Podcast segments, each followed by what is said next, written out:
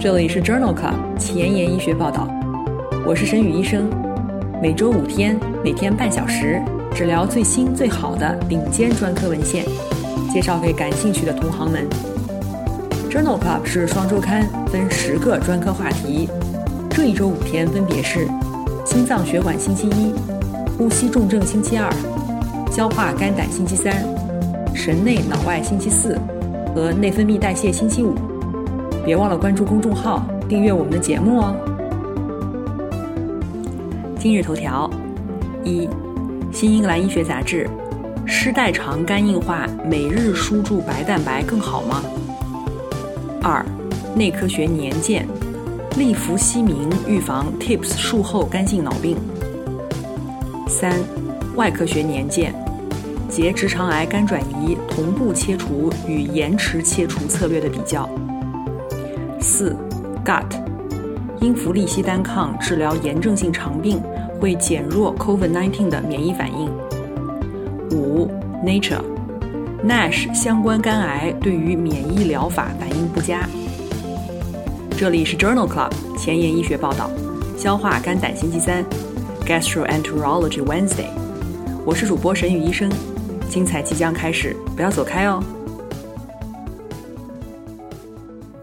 今天的临床实践，我们首先来聊一聊肝硬化的治疗。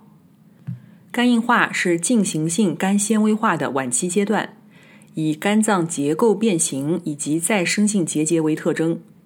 肝硬化常见的原因包括慢性病毒性肝炎、酒精性肝炎、非酒精性肝炎、自身免疫性肝炎等。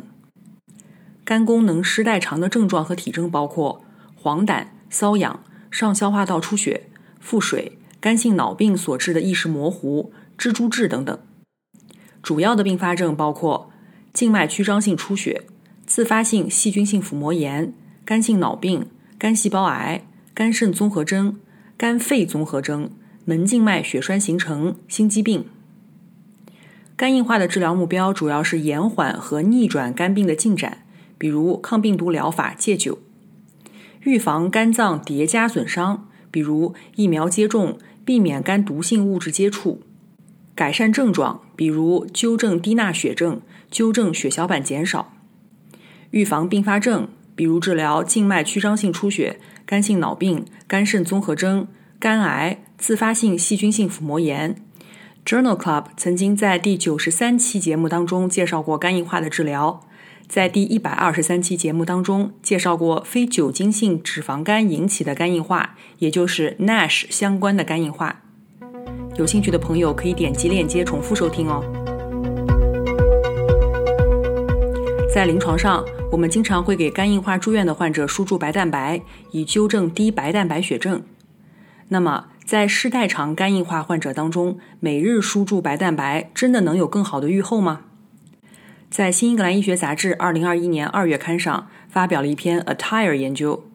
讨论的是失代长期的肝硬化患者当中，通过每日输注百分之二十的人白蛋白，使得血清白蛋白大于等于三十克每升，是否会降低感染、肾功能障碍和死亡的发生率。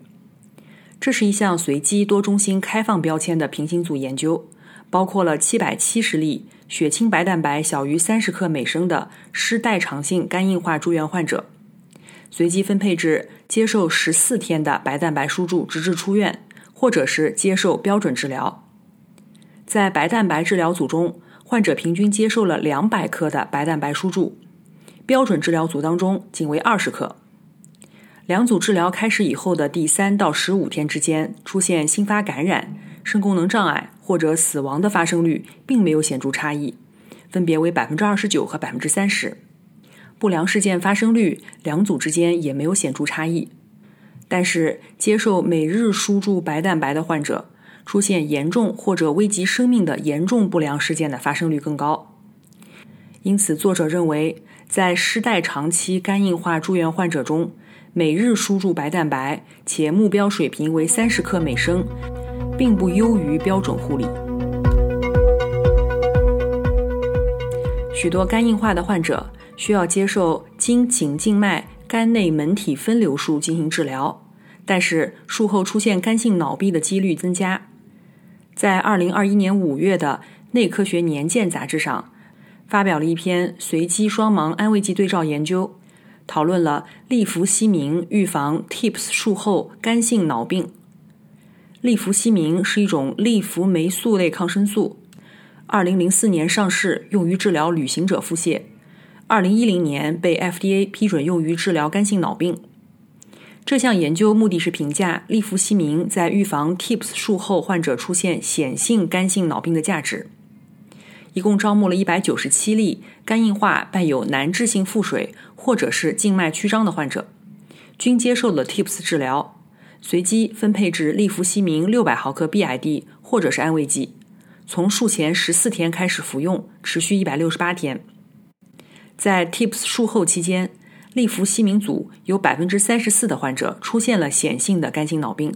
安慰剂组为百分之五十三。利福西明可以显著的降低显性肝性脑病风险达百分之五十二，而且两组患者之间不良事件发生率和无移植生存率均无显著差异。这项研究认为，在经 TIPS 治疗的肝硬化患者当中，利福西明耐受性良好，并且降低了显性脑病的发生。在 TIPS 术后六个月以上使用该药物的潜在获益仍有待研究。在肝硬化急性失代偿患者当中，可能伴有也可能不伴有慢加急性肝功能衰竭。那么，在临床上，伴有慢加急性肝功能衰竭的肝硬化患者有哪一些临床特征呢？在《Journal of Hepatology》杂志二零二一年五月刊上。发表了一篇研究，回答了这个问题。这一项 PREDICT 研究的目的是分析和表征肝硬化急性失代偿住院患者当中慢加急性肝衰竭患者的临床特征。这一项多中心的前瞻性观察性预测研究招募了一千两百七十三例患者，其中两百例存在慢加急性肝衰竭，在入组时和九十天时随访，收集病史。临床数据和实验室数据，并且分析了其与预后的关系。作者发现，在临床事件当中，以下的事件始终与肝硬化急性失代偿病程进展相关，这包括细菌感染、严重酒精性肝炎、伴有休克的胃肠道出血和中毒性脑病。伴有和不伴有慢加急性肝衰竭的患者当中，几乎所有的患者均伴有急性感染。和严重的酒精性肝炎，两类患者的生存率相似，发生率为百分之九十六和百分之九十七。诱发因素的数量与九十天的死亡风险增加显著相关，与全身炎症替代因子水平的增加相平行。最重要的是，在确诊细菌感染以后，予以适当的一线抗生素治疗。与慢加急性肝衰竭发生率降低、九十天死亡率降低相关。所以这一项 PREDICT 研究认为，细菌感染、严重酒精性肝炎、休克性肠道出血以及脑病与肝硬化急性失代偿病程进展相关。而针对这些事件的预防策略，可以改善这类患者的预后。今天介绍的第四篇文章，同样也是来自于《Journal of Hepatology》杂志，二零二一年四月刊。这篇文章讨论的是晚期慢性肝病全身炎症增加与死亡风险增加相关。晚期慢性肝病的预后阶段是由门静脉高压的严重程度和是否存在临床并发症来定义的。这项研究对于不同预后阶段的肝脏功能、门静脉高压水平和全身炎症程度进行了表征，并且评估了其对失代偿和死亡率的相对影响。这是一项单中心前瞻性的病例队列研究，将此类患者的预后分为六级：零级肝静脉压力梯度六到九毫米汞柱；一级肝静脉压力梯度大于等于十毫米汞柱，无静脉曲张。二级伴有静脉曲张，三级伴有静脉曲张出血，四级为首次不伴有出血的肝硬化失代偿，五级代表了反复肝硬化失代偿。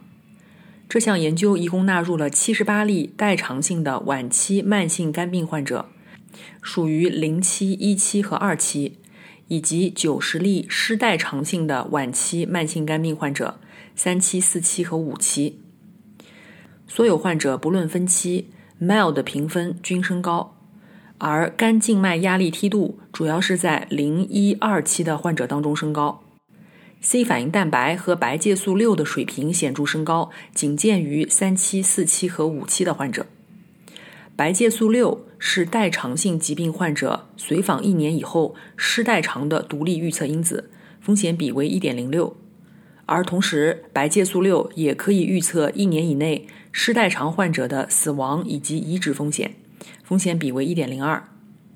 这项单中心的前瞻性病例队列研究认为。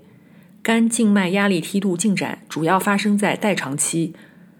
而白介素六水平反映了全身炎症水平，只有在失代偿阶段显著增加。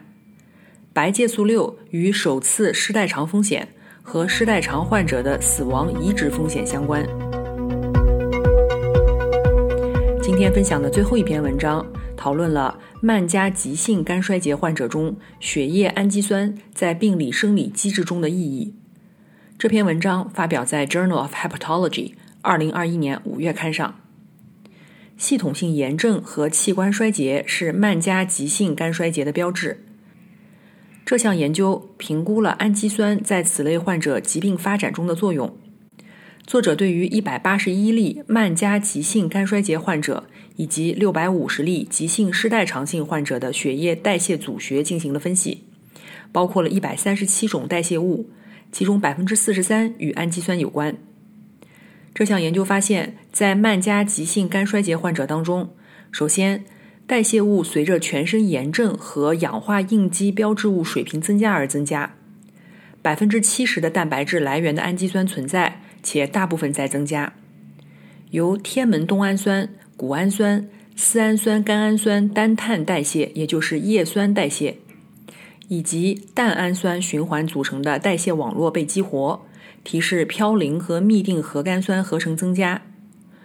而胱氨酸、谷氨酸、焦谷氨酸与转流途径增加，与抗氧化的谷胱甘肽合成增加是一致的。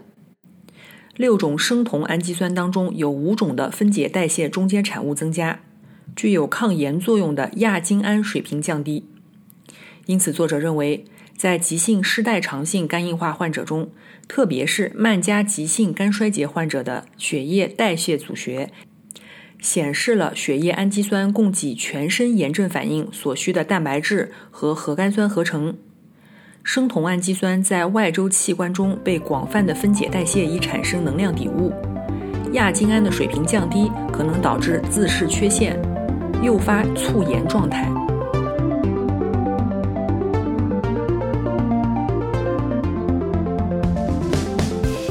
作太忙，时间碎片化，每天半小时听我的播客，获取最新最好的临床研究。深感公众号内容太多太杂，质量参差不齐吗？每周五天看我的微信公众号，获取最好最新的临床研究。Journal Club 前沿医学报道，拉近科研和临床的距离。今天临床实践的第二部分。我们来聊一聊结直肠癌肝转移的手术治疗。结直肠癌肝转移的患者当中，手术切除是最可能治愈患者的手段。患者的选择需要考虑到患者因素、肿瘤因素和解剖因素，目的是实现病灶完全切除，残留肝脏足以行使正常功能。治疗策略包括肝转移灶和原发灶同期切除。肝转移灶和原发灶分期切除，主要根据分期症状决定原发灶优先或者是转移灶优先。对于最初不可手术的患者，可以考虑先进行化疗，每六到八周评估一次手术指征。在既往的节目当中，我们也讨论过结直肠癌，其中在第二十三期节目中讨论的是遗传性癌症易感综合征。在第四十三期节目当中讨论的是结直肠癌的危险因素，在第六十三期节目当中讨论的是直肠癌的新辅助化疗。有兴趣的朋友可以点击链接重复收听哦。今天分享的第一篇文章讨论的是结直肠癌肝转移同步切除与延迟切除策略的比较。这项随机对照研究发表在《外科学年鉴》二零二一年二月刊上。研究的对象是一百零五名成人结直肠癌合并肝转移患者，随机分为两组。第一组患者接受肝转移病灶和原发病灶同时切除，第二组患者的肝转移病灶延迟切除。术后随访六十天，两组患者的主要围手术期并发症没有差异，分别为百分之四十九和百分之四十六。手术以后结肠部位的并发症发生率分别为百分之二十八和百分之十三，也没有统计学差异。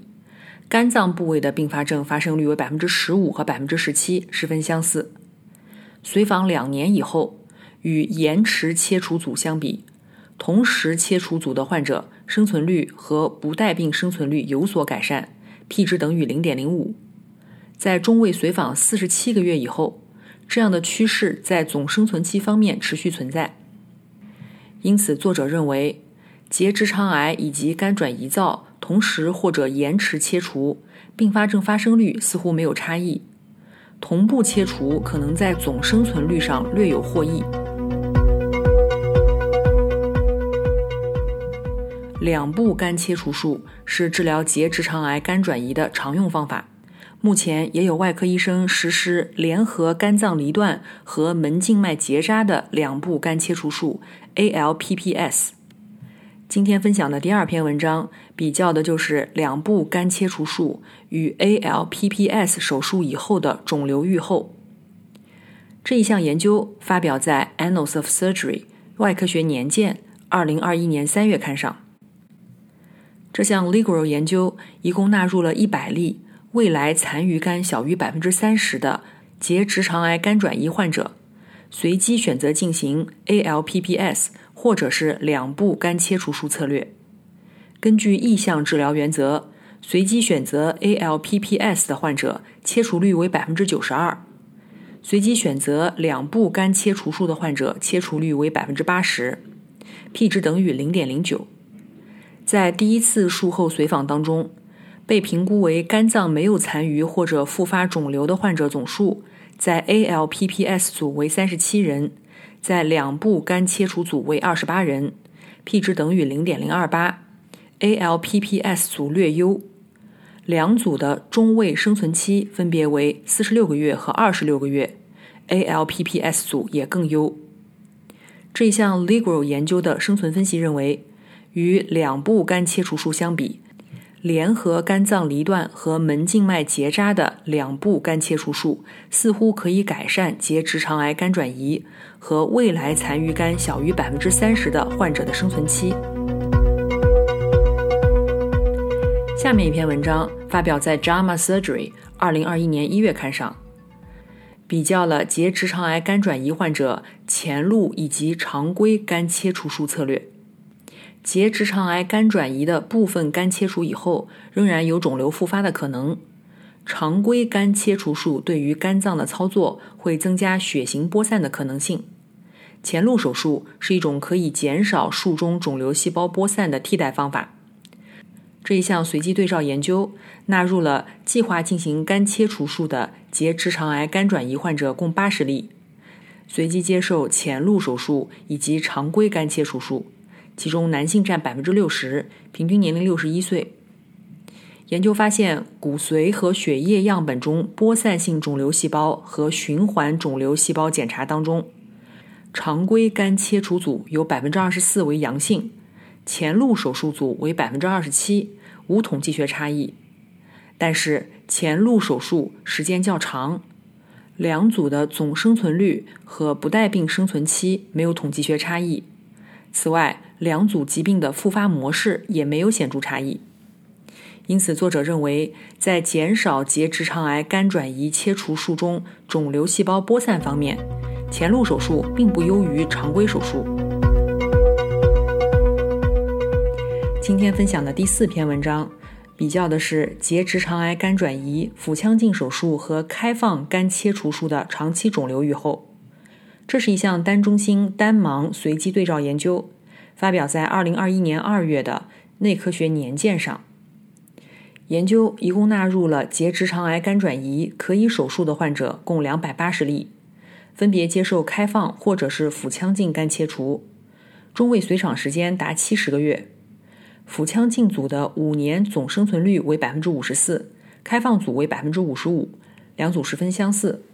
而且两组的五年无复发生存率也十分相似，分别为百分之三十和百分之三十六。因此，作者认为，与开放肝手术治疗相比，腹腔镜手术并没有显著的改善生存获益。今天分享的最后一篇文章是来自于复旦大学中山医院的研究人员，文章发表在《Annals of Surgery 外科学年鉴》二零二一年六月刊上。复旦大学中山医院的研究人员在之前的单中心研究当中发现。在结直肠癌根治术前，加入肝动脉和区域动脉灌注化疗 （PHRAC） 可以减少结直肠癌患者肝转移的发生，提高生存率。这一次发表的研究是在中国五家医院进行的前瞻性多中心随机对照研究，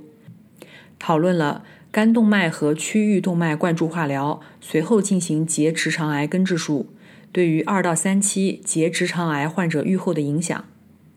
研究一共纳入了六百八十八例患者，随机分入 PHRAC 加辅助治疗组，或者是单纯的辅助治疗组。研究发现，两组患者五年不带病生存率分别为百分之七十七和百分之六十五。也就是说，在进行结肠癌根治术之前，接受肝动脉和区域动脉灌注化疗的患者，疾病进展的风险降低了百分之三十九。两组的五年肝转移发生率分别为百分之七和百分之十六，肝转移的风险降低了百分之六十三。两组生存率分别为百分之八十四和百分之七十六，死亡的风险降低了百分之三十九。两组患者的不良事件发生率和死亡率没有显著差异。因此，这项前瞻性多中心随机对照研究认为。肝动脉和区域动脉灌注化疗联合辅助治疗加手术切除，可以改善二三期结肠癌患者的不带病生存率，降低肝转移发生率，改善总生存率。今天的前沿医学，我们来讨论一下非酒精性脂肪肝性肝炎是如何限制了肝癌免疫疗法的抗肿瘤活性。这一篇基础研究发表在《Nature》二零二一年三月刊上。非酒精性脂肪肝性肝炎，也就是 NASH，是肝细胞癌的主要驱动因素。但是，如何通过生物标志物对于肝癌患者分层，以评估哪些患者接受免疫治疗的获益更大，尚不清楚。研究人员在 NASH 诱导的肝细胞癌的临床前模型当中发现。靶向 PD-1 的免疫治疗增加了肿瘤内部活化的 CD8 阳性 PD-1 阳性 T 细胞，但没有出现肿瘤消退。这表明肿瘤免疫监视功能受损。作为预防用药，抗 PD-1 免疫疗法导致 NASH 肝细胞癌发生率升高，肿瘤的数量和大小增加。这与肝脏内部的 CD8 阳性 PD-1 阳性。CXCR6 阳性以及 TOX 阳性、TNF 阳性 T 细胞增加有关。抗 PD-1 治疗引起的肝癌增加，可以通过减少 CD8 阳性 T 细胞或者是肿瘤坏死因子来预防。这表明 CD8 阳性 T 细胞有助于诱导 NASH 肝细胞癌，而并不执行激活或者免疫监视的功能。在患者当中。作者发现，非酒精性脂肪肝或者是非酒精性脂肪肝性肝炎的患者，肝脏中 CD8 阳性、PD one 阳性 T 细胞有类似的表型和功能特征。在一项针对三个随机三期临床研究的荟萃分析中显示，免疫治疗并不能够改善非病毒性肝癌患者的生存期。这些实验。在一千六百多名晚期肝癌患者中测试了 PD-L1 和 PD-1 抑制剂。在另外两个队列当中，接受 PD-1 或者是 PD-L1 治疗的 NASH 肝细胞癌患者与其他病因相比，总生存率也降低。因此，作者认为非病毒性肝细胞癌，特别是 NASH 肝细胞癌，可能对于免疫治疗的反应较差。这是由于 NASH 相关的异常 T 细胞激活导致组织损伤，使得免疫监视受损。今天的 COVID-19 板块，我们来聊一聊英弗利西单抗治疗的炎症性肠病患者不幸感染 COVID-19 以后的抗体反应。这一篇病例对照研究发表在2021年5月的《Gut》杂志上。目前已经知道，肿瘤坏死因子抑制剂会减弱肺炎球菌、流感病毒和病毒性肝炎疫苗接种以后的保护性免疫，并且增加严重呼吸道感染风险。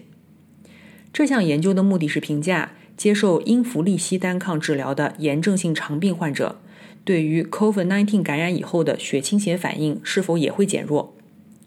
研究一共招募了近七千例的炎症性肠病患者。比较了使用英弗利基单抗和维多珠单抗治疗的炎症性肠病患者感染 COVID-19 的风险以及感染以后的免疫应答。在这里，维多珠单抗是一种肠道整合素阿尔法四贝塔七单抗，与免疫应答受损或者感染风险增加没有关系。这项研究发现，两组患者症状性和确诊 COVID-19 的感染率相似，但是。英弗利西单抗治疗以后，血清阳性率低于维多珠单抗治疗组，分别为百分之三点四和百分之六。多变量的分析证实，与维多珠单抗相比，使用英弗利西单抗和免疫调节剂与低血清阳性率独立相关。确诊患者当中，英弗利西单抗治疗以后，血清转化率也更低，抗 COVID-19 的反应强度更低。因此，这项病例队列研究认为，英弗利西单抗与 COVID-19 血清学反应减弱相关，而免疫调节剂作为伴随治疗，进一步减弱了这样的反应。这种免疫反应受损可能对于全球公共卫生政策和个体治疗方案具有指导意义。今天的节目就聊到这里。如果你喜欢我的节目，不用给我点赞。现在就去转发分享吧，像我一样，免费的将知识分享给需要的朋友。